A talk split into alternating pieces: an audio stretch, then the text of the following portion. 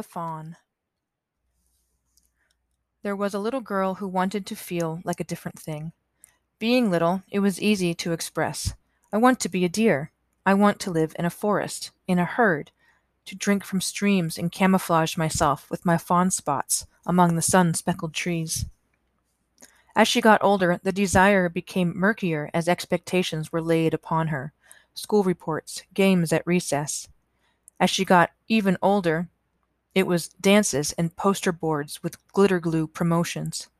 She also learned what other children wanted to be pretty, good at sports, wealthy, married. Wanting to be a member of the herd, she played along, nodding and trying out their ideas on her own tongue. She was included, but felt alone. Over time, she felt well protected by her herd, and eventually mated and produced offspring. She was loved and loved back.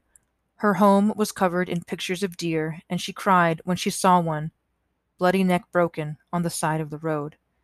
She entered her neighbor's house exactly one time because there was a buckhead, antler growth permanently halted, hanging on the wall. She nearly fainted. It was when she was an old woman, her mate having passed and her children spread out to new territory to have enough space for their own offspring, that she began to dream again. A hunter found her one day in a forest of pine. He almost didn't see her because she was camouflaged beneath a tree on the sun spotted forest floor. There was a stillness about her, though not like when a deer freezes at the scent of danger. This was a peaceful stillness, one born of dreams fulfilled.